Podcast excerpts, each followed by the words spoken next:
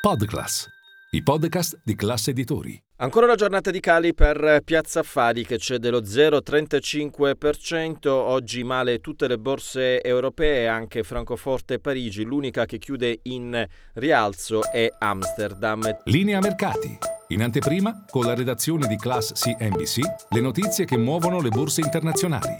Tra i titoli più acquistati spicca Saipem, guadagna circa il eh, 3%, era invece tra i più venduti, va male tutto il comparto degli industriali. Qualche vendita anche su Ferrari che cede circa il 2%. Lo spread resta sotto controllo, abbondantemente sotto i 160 punti base con il rendimento al 3,9%. Sul mercato Cresce l'attesa per le decisioni della Banca Centrale Europea, il meeting eh, ci sarà giovedì prossimo, chiaramente eh, il mercato aspetta i segnali di politica monetaria sul taglio dei tassi di interesse da parte di Christine eh, Lagarde. Una notizia che arriva dall'Asia, la borsa di Bombay, la borsa indiana, supera Hong Kong e diventa la quarta borsa più grande al mondo, ovviamente considerando la eh, capitalizzazione.